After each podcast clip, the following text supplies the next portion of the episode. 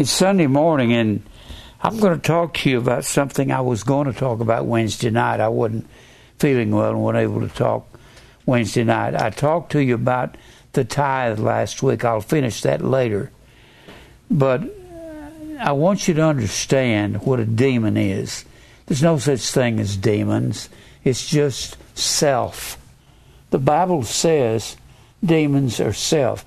The word demon is not in the Bible. You got three words that people confuse.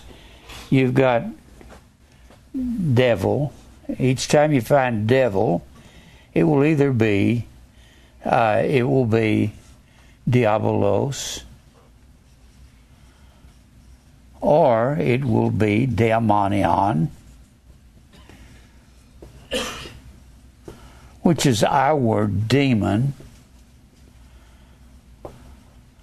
this is very important to understand. I believe the whole nation is involved in daemonion all of america is involved in it. It comes from the root dio meaning to distribute fortunes.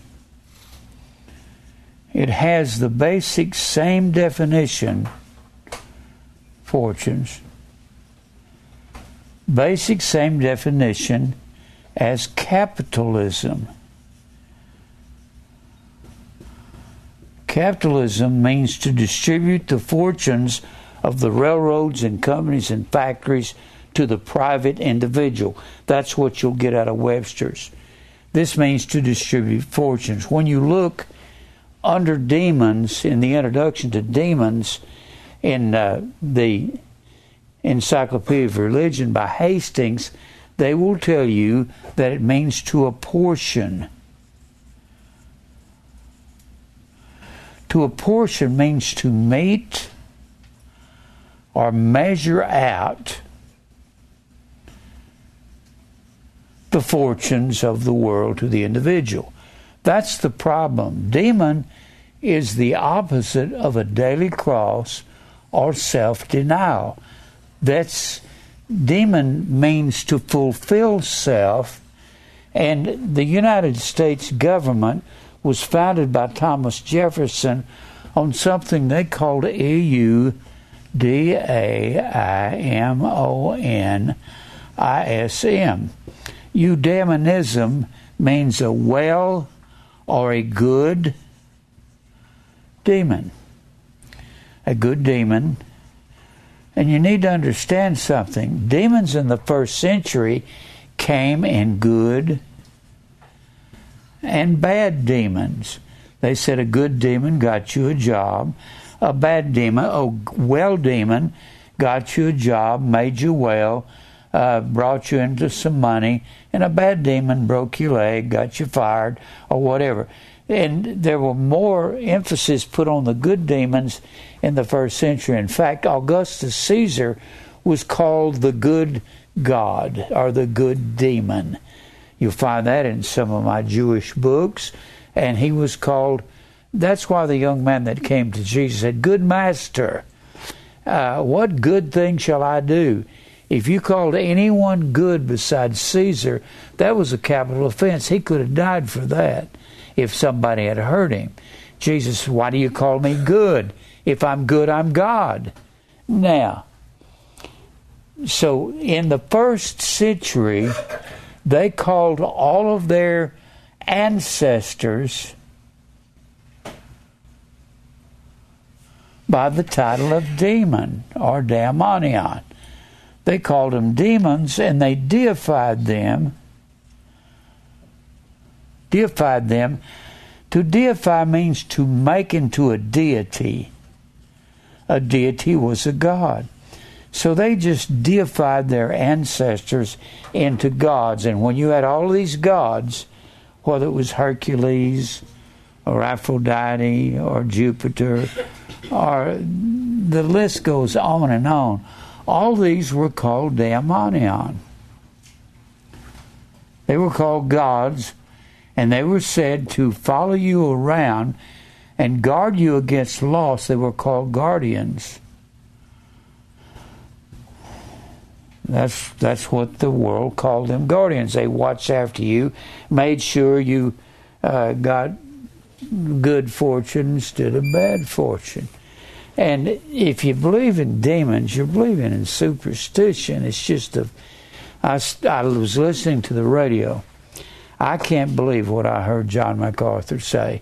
He said, I walked into a room one time and uh, this uh, girl was in there and she was having a fit and doing all kinds of crazy things. And he said, when I walked in, uh, it was the demons in her that said, Get out of here. They recognize a man of God. John, I can't believe that you believe that.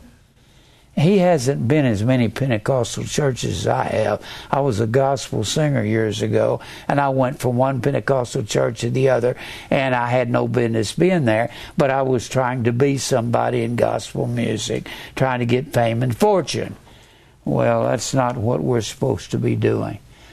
Now, when we're talking about casting out, cast out devils, every time you find that, that is the word ek, ballo.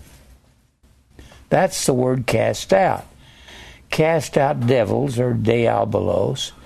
Diabolos means to lead somebody away and to take them over into areas they don't belong in.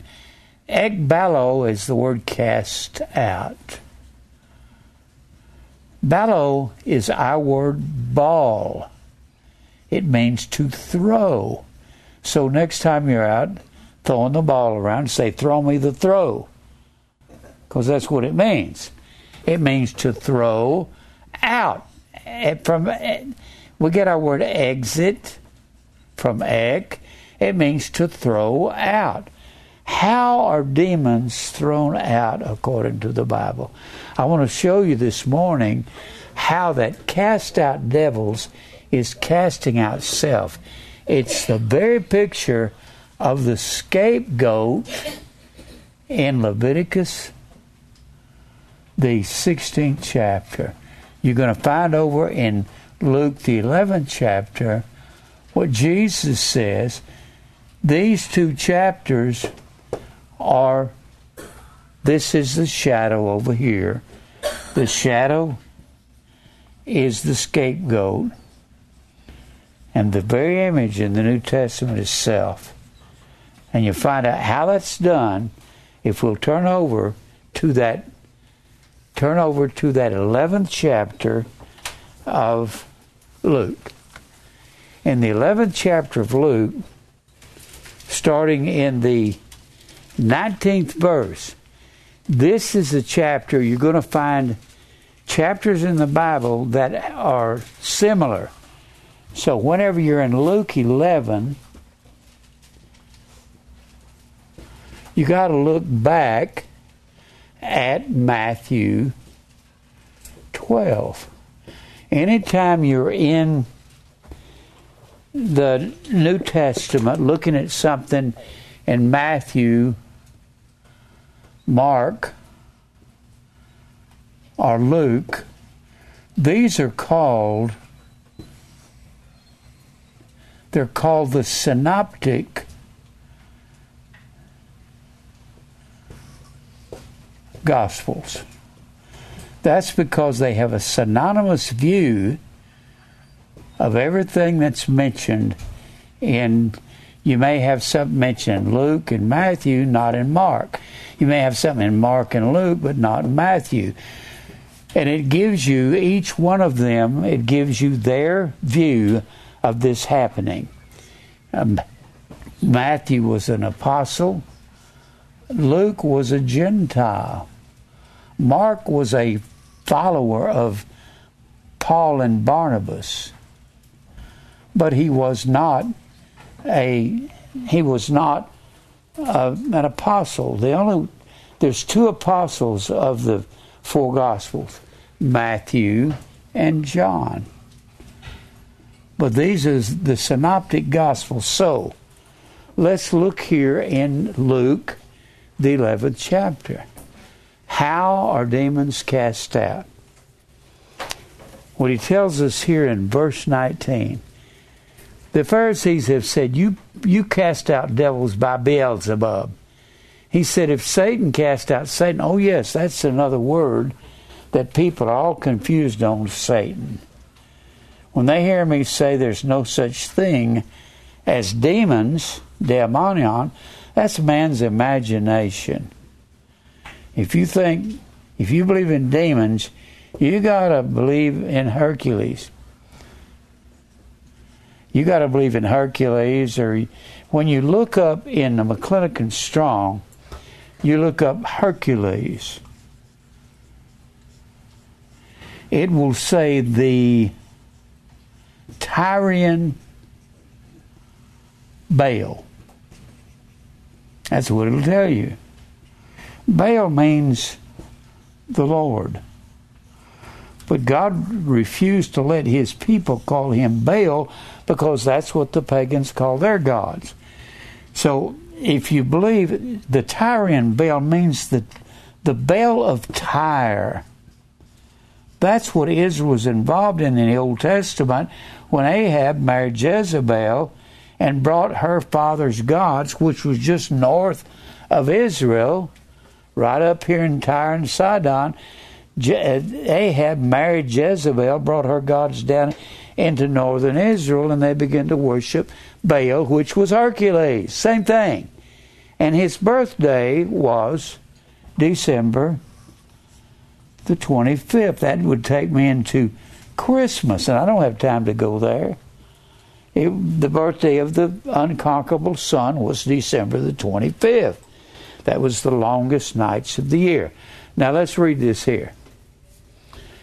And if I by Beelzebub cast out devils, by whom do your sons cast them out? Therefore shall they be your judges. But if I, with the finger of God, there's some things you have to notice here. Finger of God, cast out devils. He says, by finger, cast out devils. What does God do with his finger? That's the whole point. If I, with the finger of God, cast out devils, no doubt the kingdom of God is coming to you. If I, with the finger of God, then whatever he does with his finger brings the kingdom of God unto you. Where is the kingdom of God? Uh, should I say, what is the kingdom of God? There in Luke, the 17th chapter, the Pharisees asked Jesus in verse 20, Are you going to restore the kingdom of God at this time? And Jesus said, The kingdom of God is in you, wherever the king is. If you have the king in you and you've been born again, the king in you is the kingdom of God. Why is that? Well, the 13th chapter of Hosea tells you that the Lord said to Israel, You desired a king among you when when you didn't want Samuel's sons to be to follow him into the priest's office or into the prophet's office. So he said, You demanded a king, and I gave you a king. I gave you a king, Saul. But God says that's the wrong king because the true king of Israel, they were insisting they wanted a king. Saul come out of the tribe of Benjamin. And the true king has to come out of Judah. Benjamin is the 12th son of Jacob or Israel. Jacob's name was changed to Israel in Genesis, the 32nd chapter. So all of the 12 sons of Jacob are Israel. His name was changed to Israel. So the true king has to come out of Judah, and the first king out of Judah was David. He followed Saul into the kingship. I'm not going to spend any time on that. I got too many places to go. All right. So, if I with the finger of God cast out devils, the kingdom of God or Israel is coming to you. And They said, Are you going to restore the kingdom? He said, The kingdom is in you. If you're a believer, it's in you. The kingdom of God, I hear these preachers say, Well, God's going to usher in his kingdom very shortly. It's here. It's us. I don't know what people do with those verses. Jesus said, The kingdom cometh not with observation. There in Luke 20, 21, uh, 17, 20, 21. He said, It didn't come with observation. That means ocular observance. It means something you see. It's not going to come with David riding across some uh, drawbridge that goes into a, a wall around Jerusalem and bringing out his armies with a shield. It's not going to come that way. The kingdom of God is in you. Jesus said, If my kingdom were of this world, then would my servants fight. I don't believe in fighting anyone. What about America? Do you believe we ought to be over there fighting? Not the church. Paul said, What have I to do to judge with those who are outside the church? I feel sorry for the soldiers over there. They're fighting a never ending war. I, I have an allegiance to them, but not to the cause they're there. Nothing's going to change, and there's distress of nations with perplexity, aporia, no answer, no way out. Do I think we ought to be over there? We are a Babylonian system. We're let us make us a name system. So when we're over there bombing uh, bombing Baghdad. It's just Babylon bombing our mother. That's all it is. That's what they are. That's our mother over there.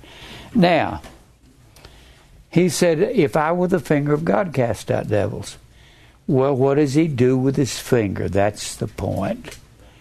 Well, when you look over here, and you got to connect Matthew 12 with this. Matthew 12. Look there. Because he gives you the same incident. The same incident in Matthew, the 12th chapter. The apostles say, You're casting out devils by Beelzebub, another name for Satan in the ancient world. And if you're in Matthew 12, this Matthew's account of this, here's the way he puts it. Matthew 12. All right. Hmm. he says here in Matthew, the 12th chapter, in verse 28, they had accused him of casting out devils by Beelzebub. But if I cast out devils by the Spirit of God, oh, so the Spirit of God has to be what God puts in our heart with His finger, right? Spirit. And what is the Holy Spirit? Truth. Truth. John 14, 15, 16, John 15, 26, John 16, 13, and 1 John 5 and 6. These verses will tell you that the Holy Spirit will come, or the Comforter, it will say the Comforter.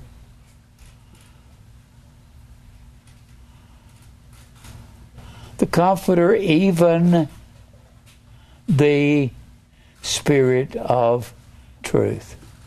So it calls the Comforter which is the Holy Spirit.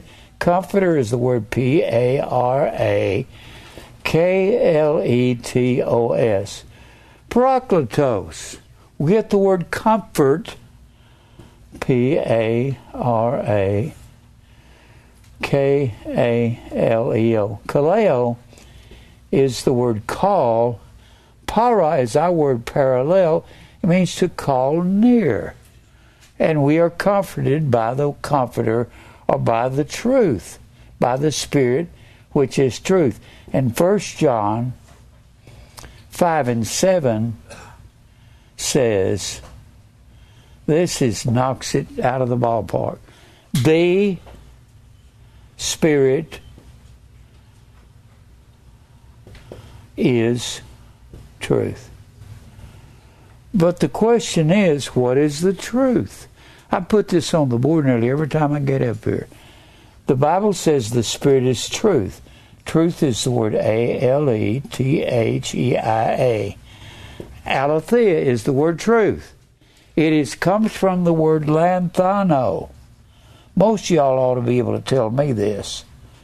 Lanthano, which means to hide, to cover up, or lie hid, conceal. Placing the alpha in front of a word negates the word. To negate means to give an opposite meaning. It negates the word and gives an opposite meaning of lanthano. When you translate alanthano, it is the word truth. It means not to hide anything. That's what it means. So, what God does, He writes truth upon our hearts. Let's read the rest of this. If I would the if I cast out devils by the Spirit of God, the Spirit is the truth. What does He do with His finger? He writes upon fleshy tables of our hearts. That's how demons are cast out. That's how self is cast out. So he says, if I with the finger of God cast out devils, or if I with the Spirit of God, since it's with the Spirit, and that's the truth, that's when he writes upon our hearts, self goes out. Self is the demon. It's Jesus said that the demon was self. He runs across a man in Mark the first chapter uh, in the temple, and the man has an unclean spirit.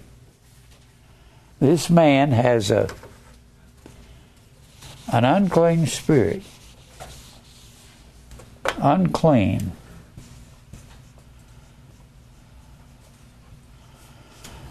A katharos.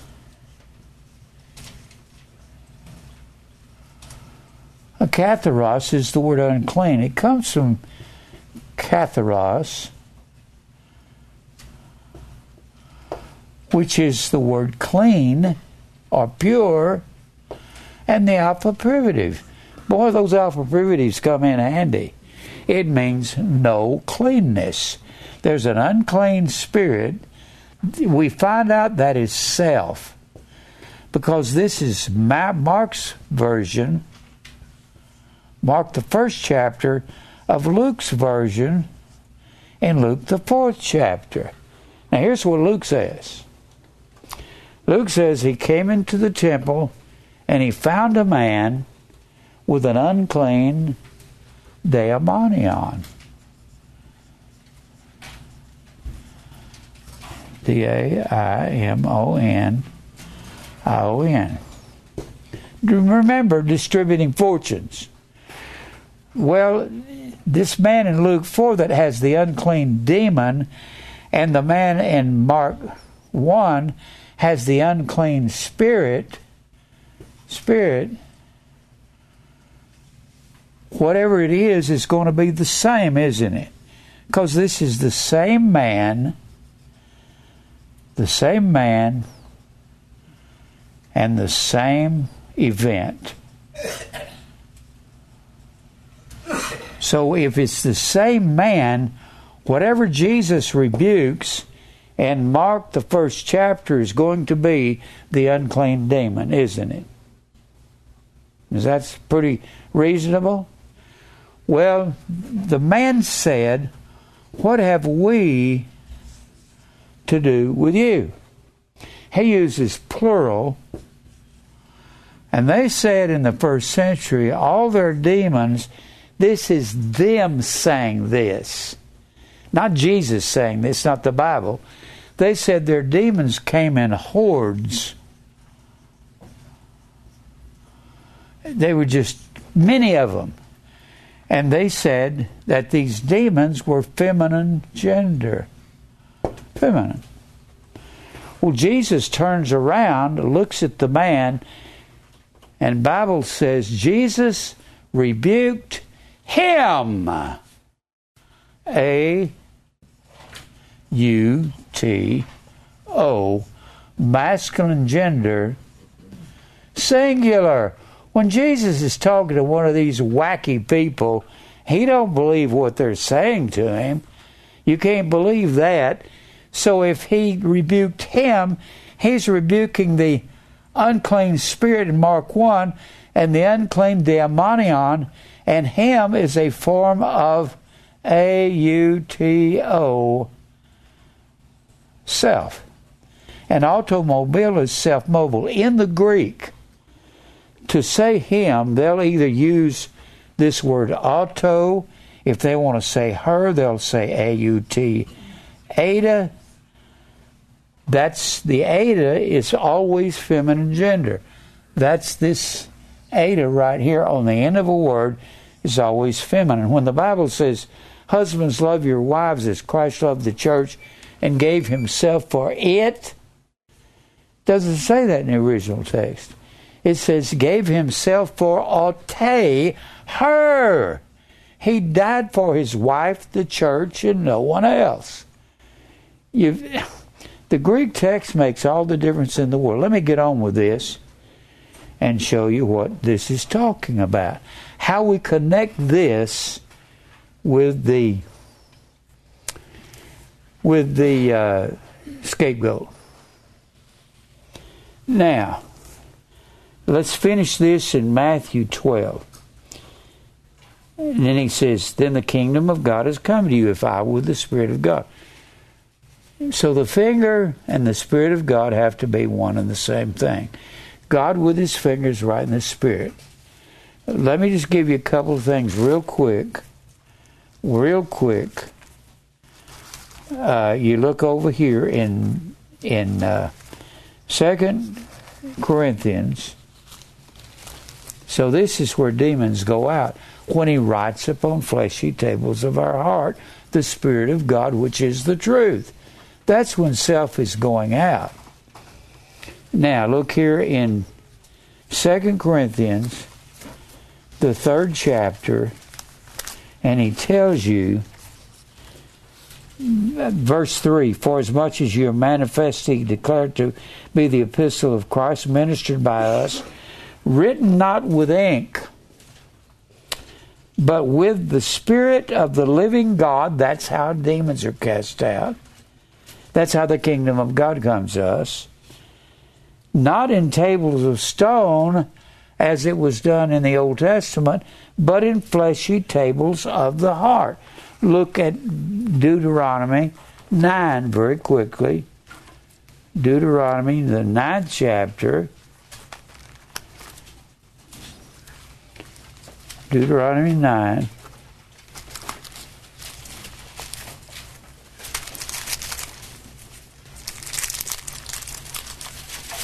I wish there was an easy way to say all this. It's all going through my mind all at once. But Deuteronomy 9, but all this goes together. Hold on. All right. Deuteronomy 9 and verse 10. And the Lord delivered unto me two tables of stone written with the finger of God. There it is again. And on them was written according to all the words which the Lord spake with you in the mount out of the midst of the fire in the day of the assembly. And you can also find that God wrote with his finger on tables of stone in Exodus, the 24th chapter and the 12th verse, and in Exodus 31 and 18. Exodus 24 12 and 31 18. Exodus 24 12, 31, 18. You got the finger of God writing on tables of stone. Well, He's written on fleshy tables of our hearts now. Well, you got to connect this with several other verses over in Hebrews And this is talking about the church. It's not talking about a literal Israel. We are spiritual Israel. We're heavenly Jerusalem, the church of the firstborn. Then you've got over here in Hebrews 8. Hebrews 8 and verse 10. And this is the covenant that I will make with with the house of Israel, which is us. Christ is the son of his own house, whose house are we? And that was the inner sanctuary called the house of God. After those days, saith the Lord, I will put my laws in their mind and write them in their hearts. So that's, but what does he do that? With his finger. And that's when he begins to cast out self. Now, look at the 10th chapter of Hebrews. This is the verse 16. This is the covenant that I will make with them. After those days, saith the Lord, I will put my laws in their hearts, and in their minds will I write them. So that's the finger of God, what it's doing. In the Old Testament, and before you get away from Hebrews, the place you're going to find this uh, that I'm going to say is in the ninth chapter of Hebrews. All right. Every time you find, nearly the majority of the time you find Satan in the Old Testament, it's the word Satan. spelled Satan, but it's pronounced Satan. It means an adversary. The Bible says that David was the adversary, and the word is Satan. He was the Satan of the Philistines. Nothing wrong with the word Satan, it just means an enemy. So if we're the enemy of this world, we're the friend of God. We're the adversary of this world. Now, let's go back over to Luke. Well, there's one other thing here. When you look at the ninth chapter of Hebrews, it will tell you that uh, in verse 3 after the second veil the tabernacle, which is called the holiest of all, it's talking about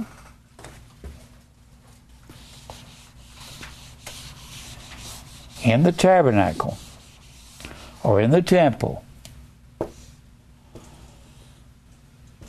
The law was written on tables of stone, kept inside the Ark of the Covenant, behind this veil. This area back here, called the Holy of Holies, was called the house of God. That was where God came down, sat upon the Ark of the Covenant, and the law was written on tables of stone. It was kept inside the ark. Where do you get that? Out of this ninth chapter. Look at this. After the second veil, after this veil right here, that's the second veil. The other veil closed off the temple to everybody except the Levites. After the second veil, the tabernacle, which is called the holiest of all, or the Holy of Holies, which had the golden censer, the censer was placed here, but the high priest would come in and have the censer would take uh, this this incense from this golden altar, take it in, and put it between the cherubim and smoke up the inner sanctuary. And the priest couldn't look up at the, he couldn't look up and see God. If he did, God strike him dead. Then he says, which had the golden censer and the ark of the covenant, the ark was here, and overlaid round about with gold, wherein was the golden pot of manna, and they had the manna in here. I don't know where they had it, but they had a golden pot of manna to commemorate their what they ate in the wilderness, and Aaron's rod that budded. Aaron's rod. God said, "Bring me 12 rods, one for every tribe of Israel. Instead of bringing a rod for Levi, bring me a rod. It's just a stick. Bring me one for Aaron the high priest. And we're going to place them all in a row. Whichever one comes to life after they're dead, a dead stick, the one that buds is going to be my leader when it comes to sacrifice in the temple. And it was Aaron's rod that resurrected from the dead. And that's anytime you see Aaron's rod that budded, that's what it's talking about. And the tables of the covenant where God wrote the law on tables of stone, they kept it inside the Ark of the Covenant. Now, let's go back over here to Luke, the 11th chapter. Everything over here is equal to everything over here. If you ever study the Bible in that fashion, now go to go to Luke 11, and people they're not able to see what this is talking about because they haven't studied the Old Testament. Now, Luke 11. And we're going to continue where we were reading.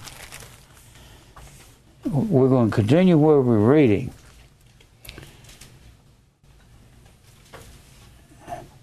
And he says, If I with the finger of God cast out devils, that's verse 20, no doubt the kingdom of God has come upon you. When a strong man, it's talking about self. When a strong man, armed, keeps his palace, he's going to talk about driving out the strong man.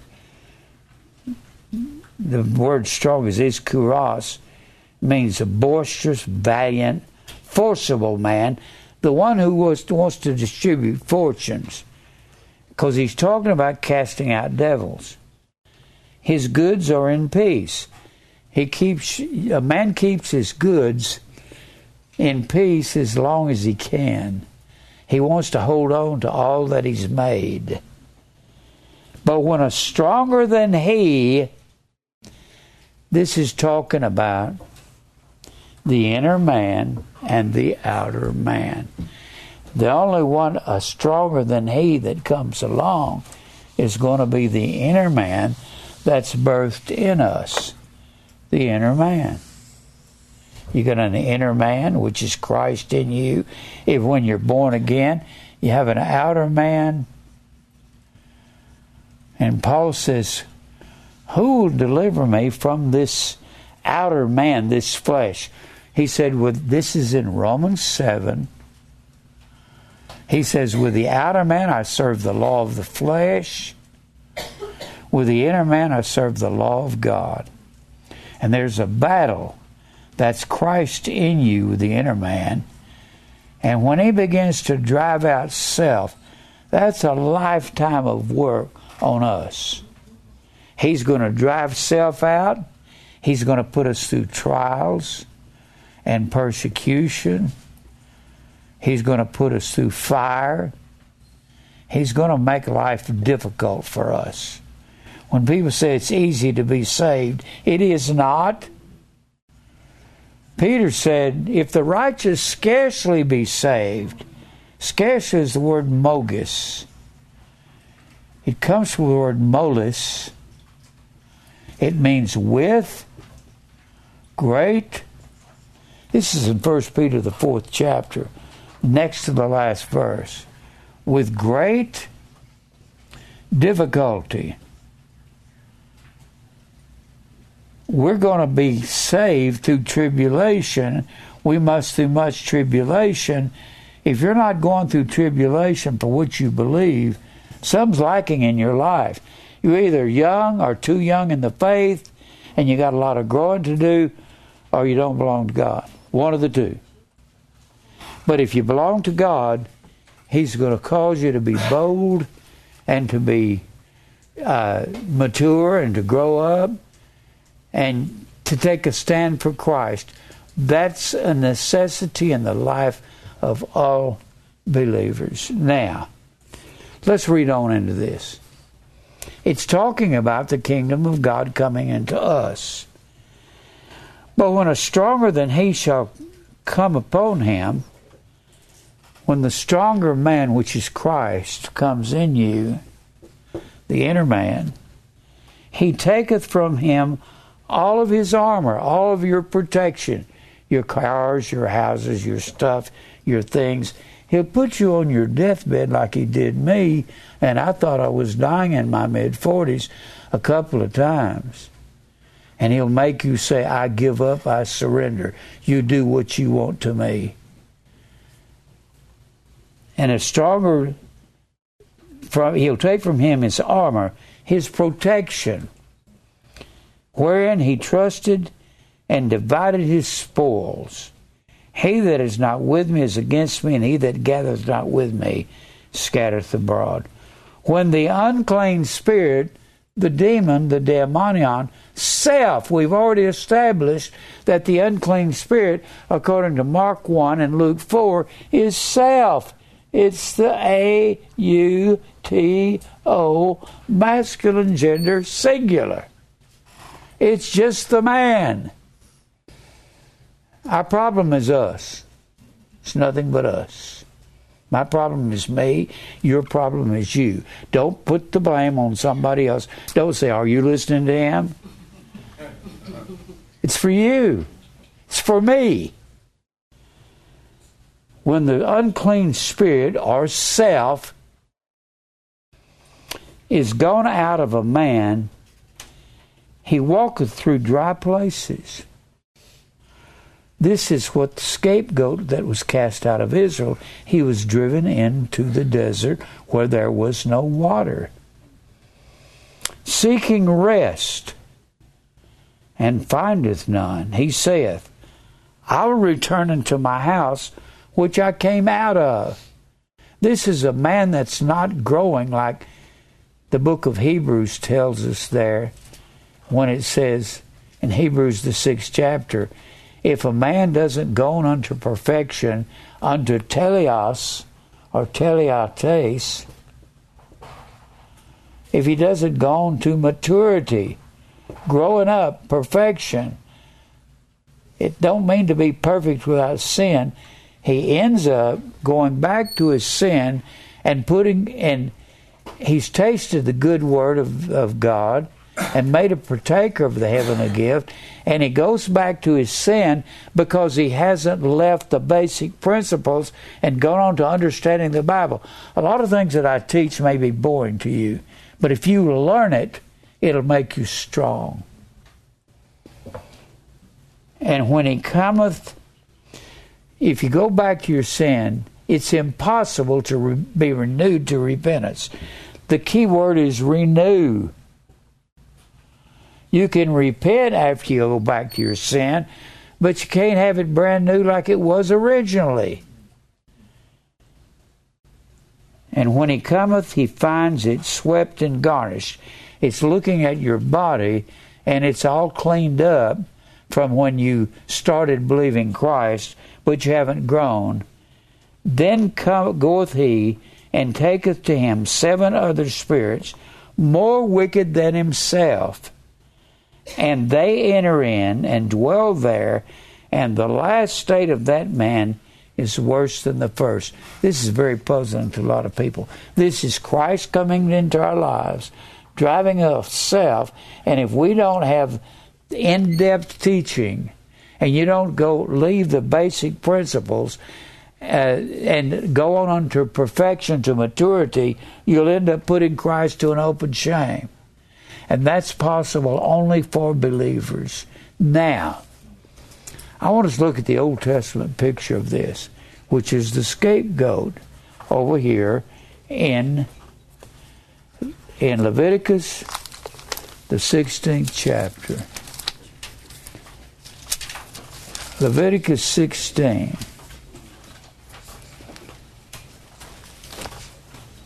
All right. This is a picture of the scapegoat. You've got two goats here in Leviticus 16. You got one that's going to be offered And without understanding Leviticus 16, you can't understand that strong man and the stronger man of Luke 11. Leviticus 16. This is the only chapter in the Bible that gives you a thorough outline of the Day of Atonement.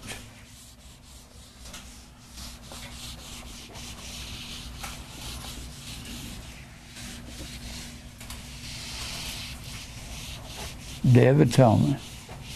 I mean, on this day they took two goats. When the Bible says God hath made him to be sin for us, God hath made Jesus to be a goat in our place. You've got two goats here.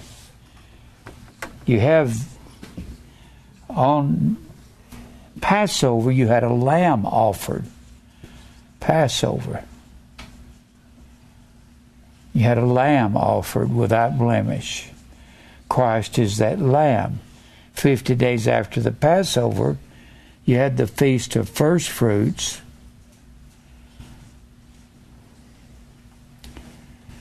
Which was which was Pentecost. And then in the tenth day of the seventh month,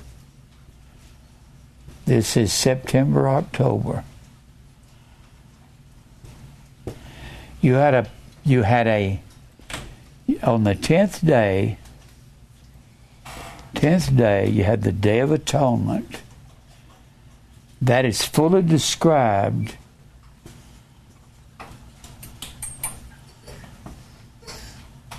that's fully described in this Leviticus, the 16th chapter. You don't have it described like this anywhere else. The word scapegoat is mentioned four times. Four times in this chapter. And the word scapegoat is not scapegoat, it is the word Azazel. That is an ancient title for Satan. And you got it four times in this chapter. Now, let's look at this. This is talking about the stronger man driving out the strong man. It's talking about self being eliminated in our lives. Self dies hard. Don't die easy. If you say, Jim, I just can't do what you do, well, I'm 80 and you're not 80 yet. That's why. If you're 40, I know you can't. If you're 50, you're not there yet. It takes a long time to get to where, when you're my age, I know that don't come up to me after church and say, you could live another 25 or 30 years. I don't believe that. you don't understand. I want to go be with Jesus. My body's tired, it's wore out. Don't you understand that? You get it? I, I want to go be with the Lord. My body is breaking down. I've had two heart attacks, had triple bypass surgery in 2002. I had a minor heart attack in March the 2nd of this year. I've had cancer surgery. I've had cataracts on both eyes in 1987 replaced. I've had hemorrhoid surgery, and that's the best surgery I ever had. Hurting, oh gosh, it hurt. I thought, this is wonderful. when you have those things removed, there's like eggs sticking out my bottom end. it hurts. And I was just so happy. I've had every kind of surgery you can think of. My body's tired. It's getting weary. I don't want to fight nobody.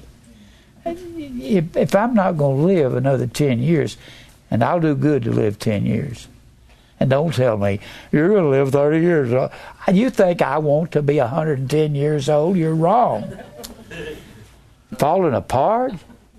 No. Now, I want us to read this about the, this has to do with the strong man and the stronger man. There's, there's two goats here. Two goats. And one of them, the high priest, this is, you've heard me say this, and it says it in the ninth chapter of Hebrews, the high priest goes in once a year into the Holy of Holies. You couldn't go in. I saw the stupidest movie. It was on TV yesterday. Dumb. David and Bathsheba. And Gregory Peck was playing David. David was ruddy faced and the run of the family. He didn't look like Gregory Peck. I thought, good grief.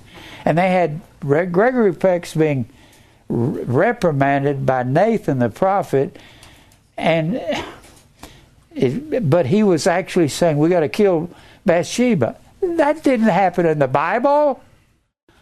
Well, that was the that was the way the culture was. And that was what the Bible says if a woman commits adultery. But that was David's idea. And David said, I alone have sinned. Well, they got David, the dumbest, stupidest thing I've ever seen. David is of the tribe of Judah. If you were not of the tribe of Levi, you couldn't be found anywhere inside the temple precincts. God would kill you. Yeah, only a high priest, hmm. only a high priest could go inside the Holy of Holies. Inside, you had inside the temple, you had the the outer sanctuary, only Levites could come in there. Levites, and you had the altar of incense, and you had the table of showbread, we being many of one bread and one body. You had the seven candlesticks, which is a picture of the church in Revelation 1 and 20. And you had the veil here. And once a year, the the goat would be offered would be offered on this uh, altar, and then the blood of that goat would be brought in here by the high priest only on the tenth day of the seventh month, and only he could come in here. Anybody else came in there that wasn't a high priest, you would be struck dead immediately. In that dumb movie yesterday, they had David of the tribe of Judah coming over here to the temple, going in there, going into the Holy of Holies, and praying to God and reaching out and touching the Ark of the Covenant. I thought, who, what idiot wrote this movie? When Uzzah touched the Ark of the Covenant, and he was a priest of God, no one was supposed to be touching the Ark. It was carried on by poles, and it had rings and I've gone through this. It had poles, and it was carried by the sons of Korah, which they were Levites, but they weren't high priests. And they had David reaching out and touching that ark. He'd have fallen dead immediately. That's a, whoever wrote that movie needs to have their head examined. I'm picking apart movies all the time. I was sitting there just disgusted, thinking, "You dumbbell! Whoever wrote this, you ought to have rocks thrown at you or something. Ought to be stoned." Now, the Lord spake unto Moses after the death of the two sons of Aaron, when they offered before the Lord and died. That was Nadab and Abihu. And the Lord said unto Moses, speaking to Aaron, thy brother, that he come not at all into the holy place within the veil before the mercy seat, which is upon the ark, that he die not, and I will appear in the cloud upon the mercy seat. God would appear on that mercy seat, but he had to offer incense in there and cloud that place up. Because if he said, if the high priest said, I think I'll sneak a peek at God, he would fall dead immediately could not look up at the mercy seat. That's where the Lord would come down out of heaven and sit down on the mercy seat, and that and the mercy seat was on the top of the ark, and the mercy seat was that was the throne of God. So anytime you find the throne in make this realization, this evaluation. He sat upon the mercy seat, the throne. Inside the throne was the was the law written on tables of stone. Inside our hearts is the law written on fleshy tables of the heart. The heart was the place of understanding to the Jewish mind. So our hearts are the mercy seat. So therefore, if this is equal to this, then he sits upon the throne of our heart. He, he said, I will not abide with the harlot. If you got Babylon in you and you got the devil or the demon and all you want to do is make money and have your fame and have your fortune, God has to bring you to a place where you say, Lord, whatever you want in my life. There has to be death to self. That's when he writes upon fleshy tables of our hearts. He said in Romans, the fifth chapter, Romans 5, that he is shed abroad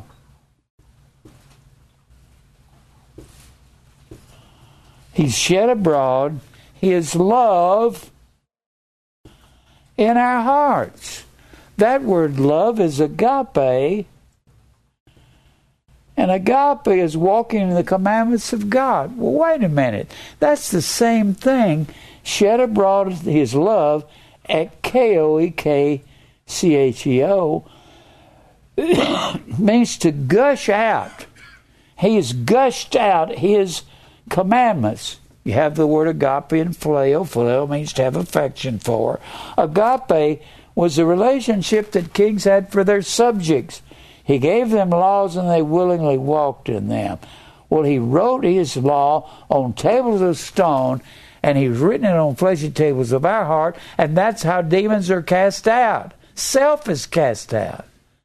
Boy, they have got this wild imagination going on across America that there's demons out here. They ain't no demons. The demon is you. How's that? You. Me. That's the demon self. If we can get over ourselves, we can get over our problems. Right?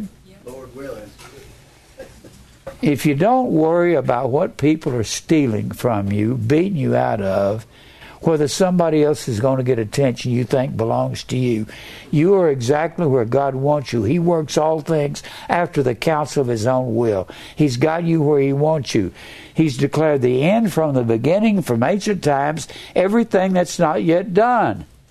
If we can get rid of you and me, but I'll tell you what, it'll help you. I'll tell you what, it'll help you get over self. Get old.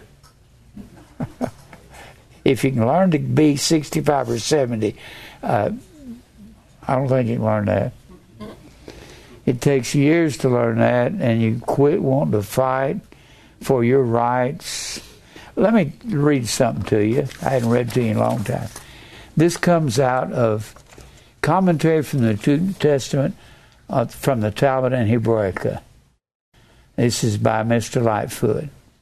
It's out of Luke, the eighth chapter,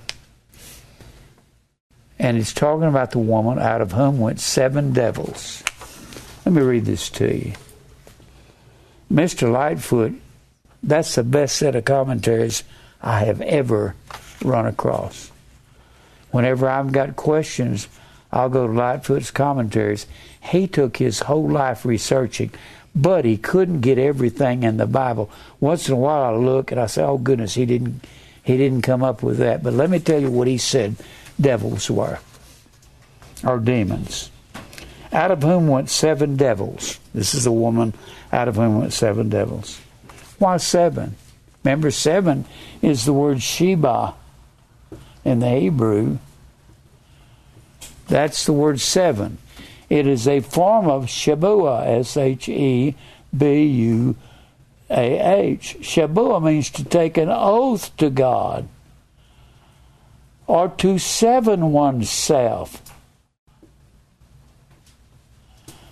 if you're sevened, that's when you go through the seven things in 2 Peter 1 and 5. Besides all this, give all diligence, add to your faith. You can't, and then he names seven things, and he starts with virtue, goes to knowledge. How long does it take you to learn all these things? I know you probably won't learn what I've learned because I've spent all these years. I've spent unbelievable amount of hours studying. But you will learn what God wants you to learn. He'll give you enough to make you strong. Let me read this to you. Our difficulty is whether these words are to be taken according to their letter, in other words, exactly what they say, or according to the Jewish sense. I think we're going to go with the Jewish sense, okay? who were wont to call vices by the name of devils. America does that. You read about some Hollywood star uh, talking about uh, Robert, that actor that got into so many drugs for years, said he's getting hold of his demons. They said that on the TV. Robert, uh, some, He's a famous actor anyway. And they call devils by an evil affection is Satan. They call an evil affection Satan. Drunkenness by the new wine is devils. If this Mary be the same with the woman that was a sinner in the foregoing chapter in Luke 7, the one that had her feet washed with tears, as it is believed, then by devils seems to be understood the vices to which she was addicted.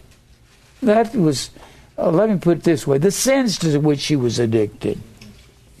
Especially when both the Pharisee and the evangelist called her a sinner rather than a demoniac. She was called a sinner. So when you're a sinner, you got devils in you. And God is working on that outer man, saying, You got to do what the inner man says. How long does it take self to go out? Your lifetime? Don't think you've arrived because you got saved one time. Yeah, but let's get back to the 16th chapter.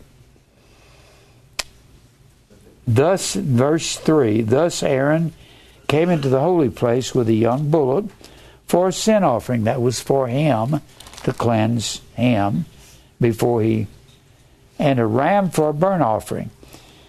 He shall put on the holy linen coat and he shall have the linen breeches upon his flesh and shall be girded with a linen girdle. With linen mitre shall he be attired. These are the holy garments. What are our holy garments? The blood of christ He's washed us from our sins in His own blood. He's made our robes white in the blood. These were white garments. He washed his flesh in water and put them on. He shall take of the congregation of the children of Israel two kids of the goats. He's going to do something different with each one of them. For a sin offering and one ram for a burnt offering.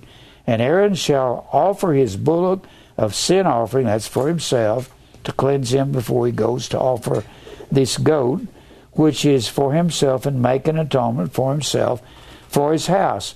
And he shall take the two goats and present them before the Lord at the door of the tabernacle of the congregation.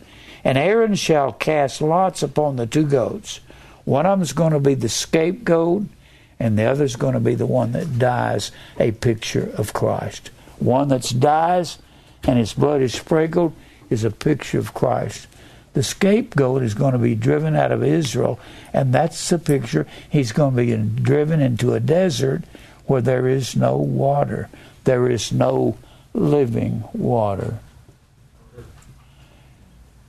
The way Luke 11 puts it, he's driven into a dry place. If it's dry, there's no water there. and the scapegoat was driven out into the wilderness. That is a picture of our sins leaving us, God writing upon fleshy tables of our hearts. That's what this scapegoat is. This is a picture of Luke 11 when self goes out. Then Christ has come in and he says, You have to learn to die every day. That's why cast out devils is casting out self. The very picture of the scapegoat here in Leviticus, the 16th chapter. That's the strong man being driven out by one that's stronger. Now let's keep reading. And Aaron shall cast lots upon the two goats, the one for the Lord and the other for the scapegoat. The one's going to die and be slaughtered on this altar, and his blood is going to be taken in by the high priest. Who is the high priest that sprinkles our hearts? Melchizedek. Christ is a, he is Melchizedek over this temple now. I would like to go into Melchizedek, I don't have time. And shall bring the goat upon which the Lord's lot fell and offer him for a sin offering. But the goat on which the lot fell to be the Azazel. You find Azazel in verse 8. You find Azazel here in verse 10. You find Azazel twice in verse 10. And you find Azazel uh, down in verse 26. That's the scapegoat, the one that's driven out. They don't know exactly what happened to the scapegoat, but he was not allowed to come back because if he comes back, it'll be seven times worse. That's the picture of self is the scapegoat. And the sins. Let's read on. Aaron shall bring the goat upon which the Lord's lot fell and offer him for a sin offering. He'll kill him on this altar bring his blood in and sprinkle it on the Ark of the Covenant. Our hearts are sprinkled by the blood of Christ. God hath made him a goat in our place. But the goat on which the lot fell to be the scapegoat shall be presented alive before the Lord to make an atonement with him and to let him go for scapegoat into the wilderness, for an Azazel into the wilderness, into dry places where there is no living water, which is the Word of God, which is the Holy Spirit. Jesus told the woman at the well, I'll give you living water and you'll never thirst again. Then he says, Aaron shall bring the bullock of the sin offering, which is for himself, and shall make an atonement for himself, because as a priest of God, he cannot go in there unless he's clean and pure. And for his house, and shall kill the bullock of the sin offering which is for himself. And he shall take a censer full of burning coals of fire from the altar before the Lord, from this right here, that golden altar, and bring it in here and sprinkle it in there. And his hands full of sweet incense, beaten small, and bring it within the veil. So he will take this this incense from the altar. What is the New Testament shadow, very image of the incense? The Bible says the New Testament image is our is the prayers of the saints. That goes up as a sweet smelling savor to God. But you can't pray unless you're bound to the will of God. He shall put the incense upon the fire before the Lord, that the cloud of the incense may cover the mercy seat that is upon the testimony that he die not. He will die if he's if he can see through that incense and see God up there, he's dead. And they say they would tie a rope around the high priest's leg just in case he did something wrong. So they could drag his dead body out. Then they'd turn to one of the sons of Aaron and say, Which one of you guys want to be next? I wouldn't want to be a high priest in Israel. If you, you may not remember, but but Sanballat, the enemies of God, the enemy of God, tried to get Nehemiah to come into the temple and meet him in there. And it's believed that Nehemiah was was a eunuch. Nehemiah said, I'm not going in there. You're out of your mind. And he took of the blood of the bullock and sprinkled it with his finger upon the mercy seat eastward. And before the mercy seat shall he sprinkle the blood with his finger seven times. Seven is the number of refinement. He shall kill the goat of the sin offering that is with the people and bring his blood inside the veil. And do with that blood as he did with the blood of the bullock and sprinkle it upon the mercy seat upon our hearts. Our hearts are sprinkled with the blood. We're elected. A blood baptism was a death. 1 Peter 1 and 2 says, We're elected unto obedience and the sprinkling of blood. A blood sprinkling was a death, and it's not dipping somebody into anything. Before the mercy seat, and he shall make an atonement for the whole place, so forth. Let me get on down here. I'm not going to be able to finish it if I don't. In verse 19, he shall sprinkle of the blood upon it with the with his finger seven times. He's with the finger with the finger of the high priest. He's going to sprinkle the blood seven times upon the mercy seat. And cleanse it and hallow it from the uncleanness of the children of Israel. When he hath made an end of reconciling, that word reconciling is a very interesting word. Kafar. Kafar is the same word as atonement. This is the day of atonement, the tenth day of the seventh month. And when our hearts are sprinkled, is the day of atonement in our life. When you begin to believe and the truth enters your heart, and that's not something you do, that's something God does in you, that's predestination. Reconciling the holy place and the tabernacle of the congregation, the altar he shall bring the live goat. They've sacrificed, that's Christ. The live goat was sacrificed, slain upon the altar, brought in by the priest. Same thing as sprinkling our hearts in Hebrews ten twenty two. And Aaron shall lay his hands upon the head of the live goat He's going to impart the sins of the people figuratively on the head of the live goat and driving out into dry places, into a wilderness where there is no water. And confess over him all the iniquities of the children of Israel. This is a picture of driving out the strong man by the stronger man. And all their transgressions and all their sins, putting them upon the head of the goat, and shall send him away by the hand of a fit man, a timely man, one that's been chosen to take him into the wilderness. Some say they would have stations for the live goat. They would take him out in the wilderness, and then another man would take him further, and then further, they don't know exactly what happened to him, but they know they did not permit him to come back in. That sin coming back into your life. A fit man into the wilderness, and the goat shall bear upon him all the iniquities of the people. When Christ died, he died bearing our iniquities. He's driving out self. He's birthed himself into us by His will.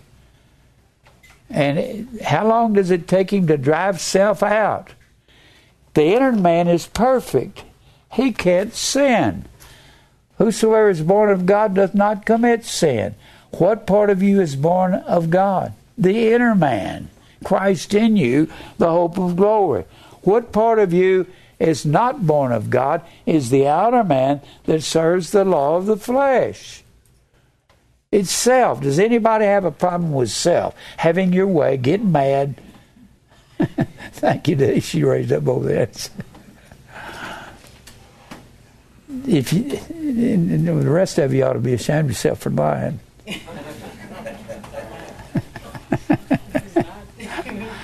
We've all had problems with self. The younger you are, the more problems you have with you.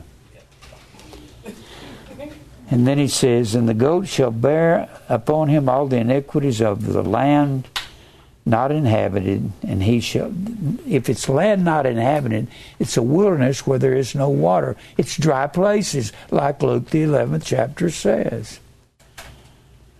And he shall let the goat, he shall let go the goat in the wilderness, and it's not allowed to come back. The sins are upon it.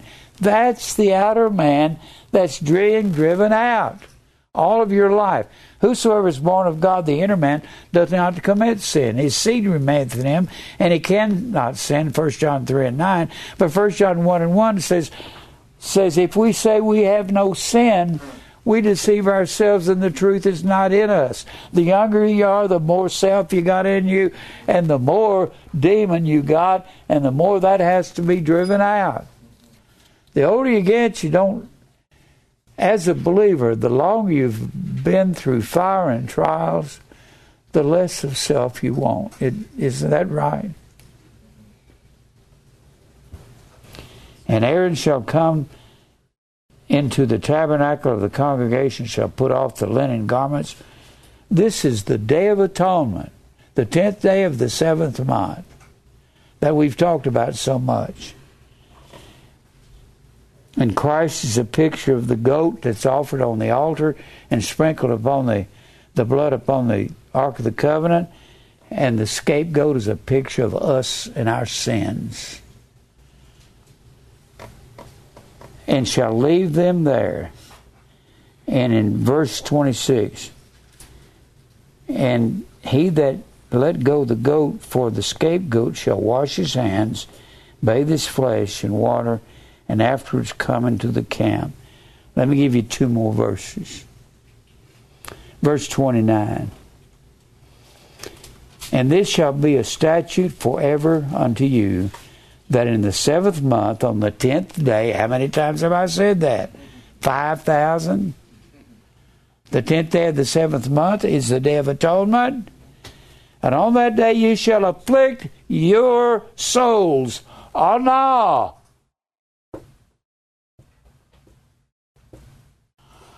That's the only fast that was ordained by God in Israel was on the day of atonement. On the day on the day of atonement was the driving out of self.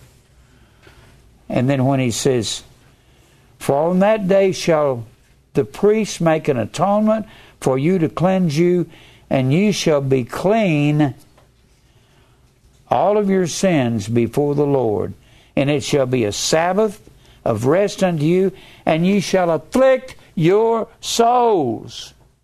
That's the word. It's the same word as fast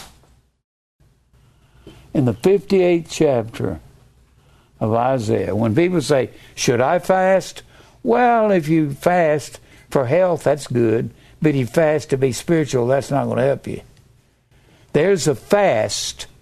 And to show you what it is, go to the 58th chapter of Isaiah. There's a fast of giving up self. That's the day of atonement when they drove the scapegoat out. Azazel. Oh, just another name for Satan. Satan has to be driven out of our lives over our lifetime. We don't sin with the inner man, but the outer man can't stop himself. So God has to put you through fire and trials and persecution and everything you can imagine to get your attention.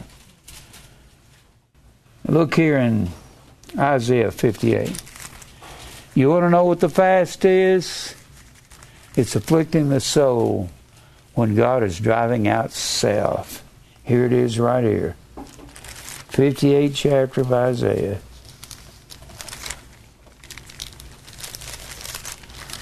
58. Let's start down here in verse 3. Wherefore have we fasted, say they, says Israel, and thou seest not. Wherefore have we afflicted our soul? Ani, which is a form of anah. That's a form of the word on the Day of Atonement. He's going to tell you what the Day of Atonement is like, the day of getting rid of self, the day of getting rid, and it's every day for the rest of our life. If you learn to recognize the fire, and thou takest no knowledge, behold, in the day of your fast you find pleasure and exact all your labors. You don't stop working. In the day of the fast, it's not talking about a literal fast and a literal Sabbath. It's talking about a spiritual Sabbath, resting in the things of God. Behold, you fast for strife. Strife is the word reeb. You, you say, I'm fasting more than you. Reeb. It comes from the word rube. Means to fight. If you're a circus performer or you're out at the fair and you start arguing with one of those guys and they cry, Rube! That means everybody's going to come running and they're going to defend that guy and his ball throwing or whatever it is he's got. You fast for strife and debate.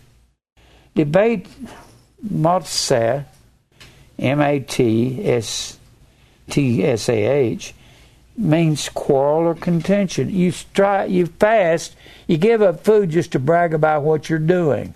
Anybody says, "We've been fasting for so and so. How much time do I have left?" Oh gosh, it's 23 hours left. That's not fasting. That's putting on a show. To smite with the fist of wickedness, ye shall not fast as ye do this day to make your voice to be heard on high. Is it such a fast that I have chosen, God says? I'm not talking about giving up food. What's funny is people, for their Lent, some Catholic will, I'm giving up Brussels sprouts. I hate Brussels sprouts. giving up something you hate is not fasting. Giving of self is fasting. He goes on to say that a day for a man to afflict his soul. Same word as the fast on the Day of Atonement, the day of God sprinkling our hearts. Is it to bow down his head as a bulrush and to spread sackcloth and ashes under him? Wilt thou call this a fast, an acceptable day of the Lord? Is not this the fast that I have chosen? Here's my fast. To afflict the soul, to loose the bands of wickedness in your life,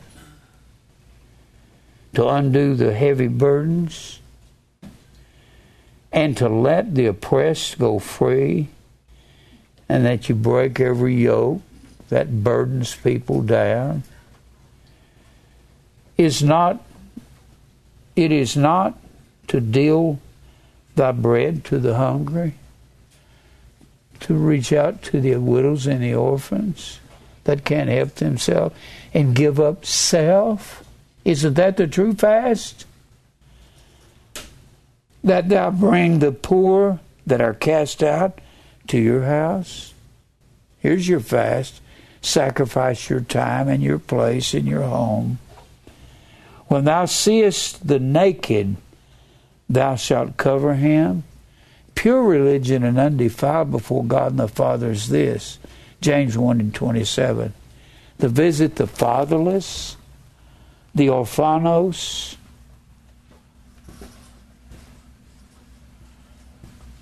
We get our word orphan from that. It's the same word in John 14. I will send the Comforter and I will not leave you comfortless. And what is the comforter? It's the Holy Spirit, it's truth. Comfortless is the same word, orphanos. I will not leave you comfortless. I will come to you in the form of the Holy Spirit. Well, wait a minute. That's what we said earlier. the Holy Spirit is what casts out self, isn't it? With the finger of God. Notice how these things just click together. Hmm. Where was I? Is it not to deal thy bread to the hungry, giving up self? that thou bring the poor that are cast out of thy house? When thou seest the naked, that thou cover him? What do we cover him with? Well, clothes if he needs it. If you see your brother have need, and you shut up your bowels of compassion from him, give him not what's not need for the body, how does the love of God dwell in you? It doesn't. If you're just selfish into self, and it's just me and mine and my money and myself and what I want, then you have got the devil in you. You got the demon in you. And thou that thou hide not thyself from thine own flesh, then shall thy light break forth as the morning. This is the true fast, afflicting the soul, giving himself. Afflict the soul is the same basic word as afflict the soul in Leviticus the 16th chapter, giving up self.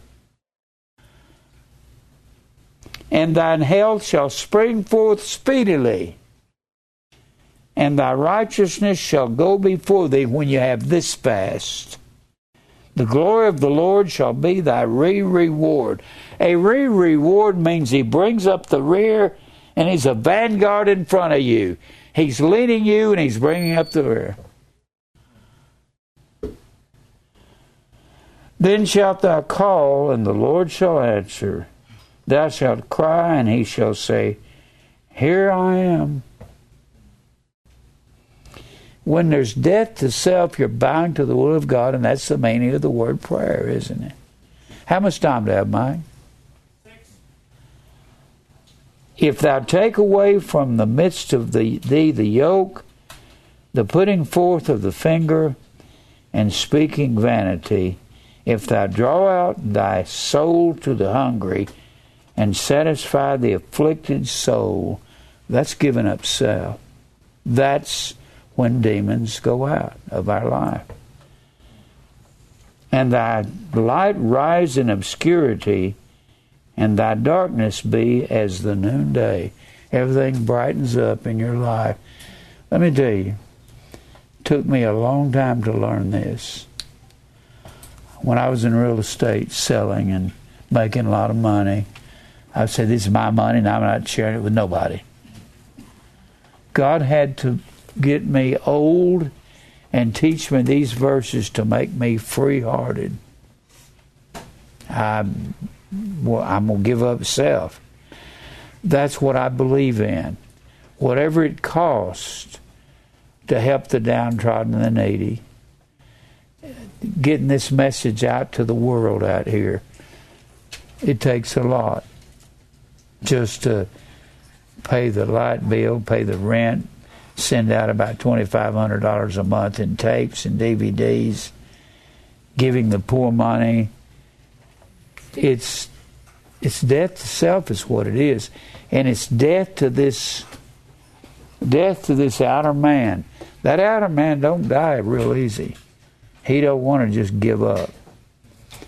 Sometimes God has to put you in a hospital a dozen times, like He's done me finally, about that final time, I just said, Lord, I give up. I surrender. If I don't stop doing what I'm doing, you're going to kill me. And I had to come to a place. I don't care.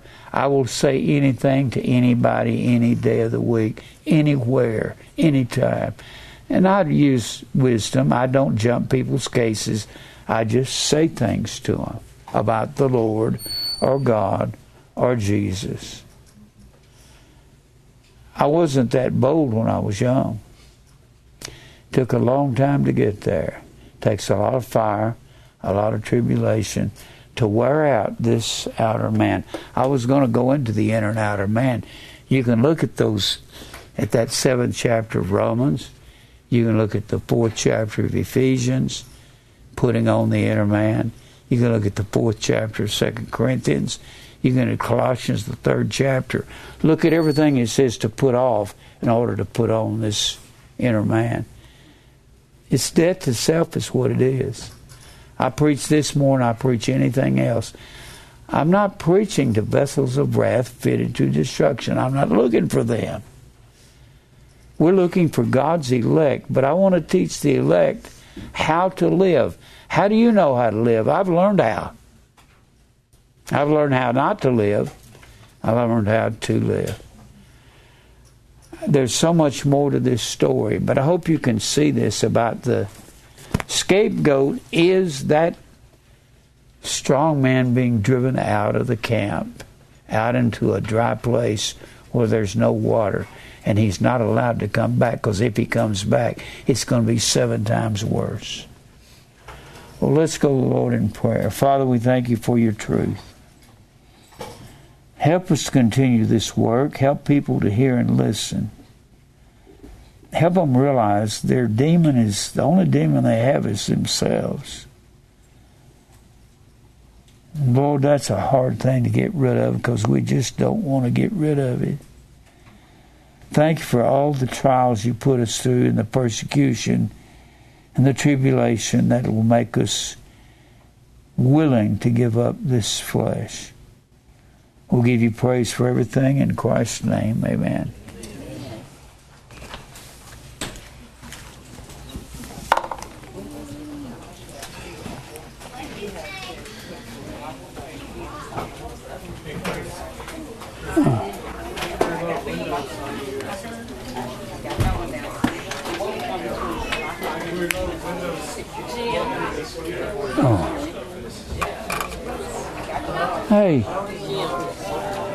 Hey, Dwayne. You said you had you had eggs, eggs with your hemorrhoids. Yeah. I, I remember pinto beans. pinto beans. I had, I had huge surgery. ones. Yeah. Well, that's the best surgery I ever had. I have this uh, Bible homework. Huh? I, I have Bible homework, and I don't understand that question. I couldn't find it in my dad's Bible. How did God see everything that He made? Well, there's a bunch of verses. Uh, Ecclesiastes 3.14, what's God to do with it? Uh, he does forever. Uh, well, you can put Ecclesiastes 3.14 down there, and you can put uh, Isaiah 46 and 10.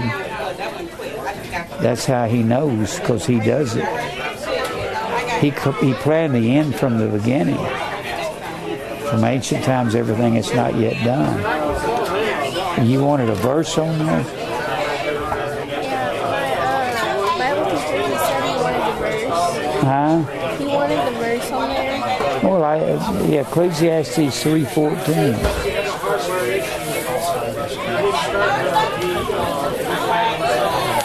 Can I write with this? Yes. Okay. They got new stuff replaced. 14.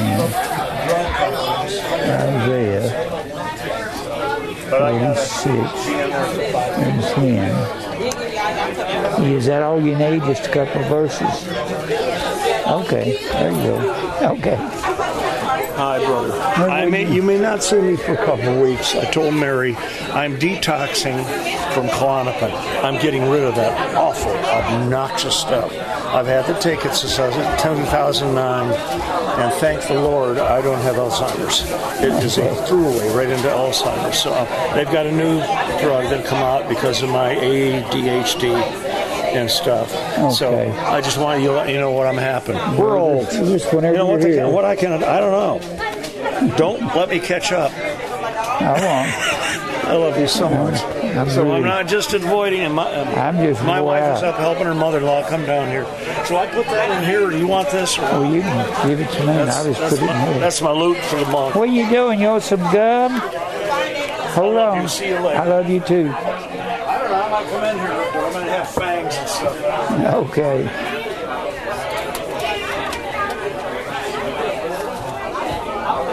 Here you go. Hey. There you go.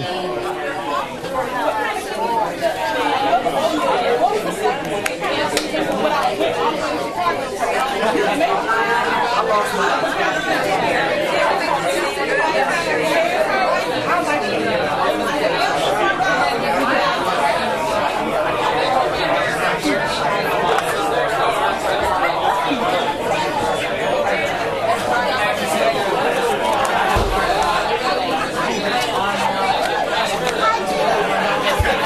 some gum? All right, hold on.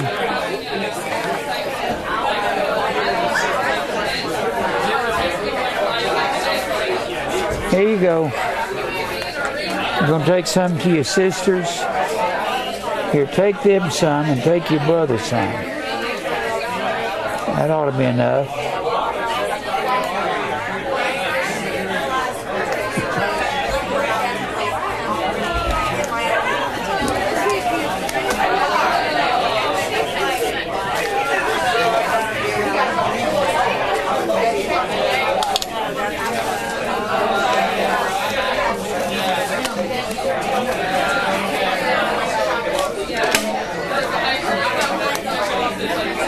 Here's our group picture we took yesterday of everybody that showed up. I'm sorry I wasn't able to be there. I know. I'm just, I'm not feeling good at all.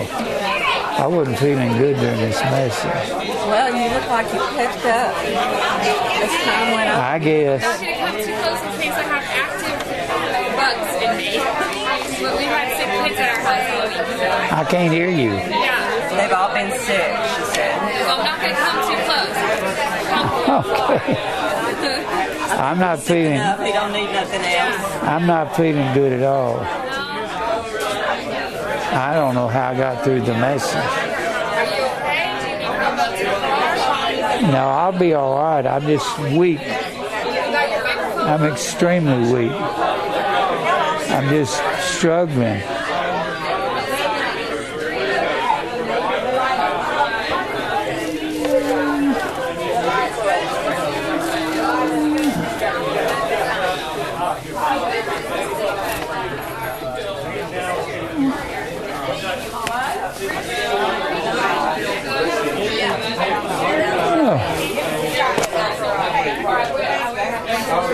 Good to see you, brother. for this day to meet you in person before the Lord takes you home. And Well. I'm so glad He blessed me. I'm good to see you here.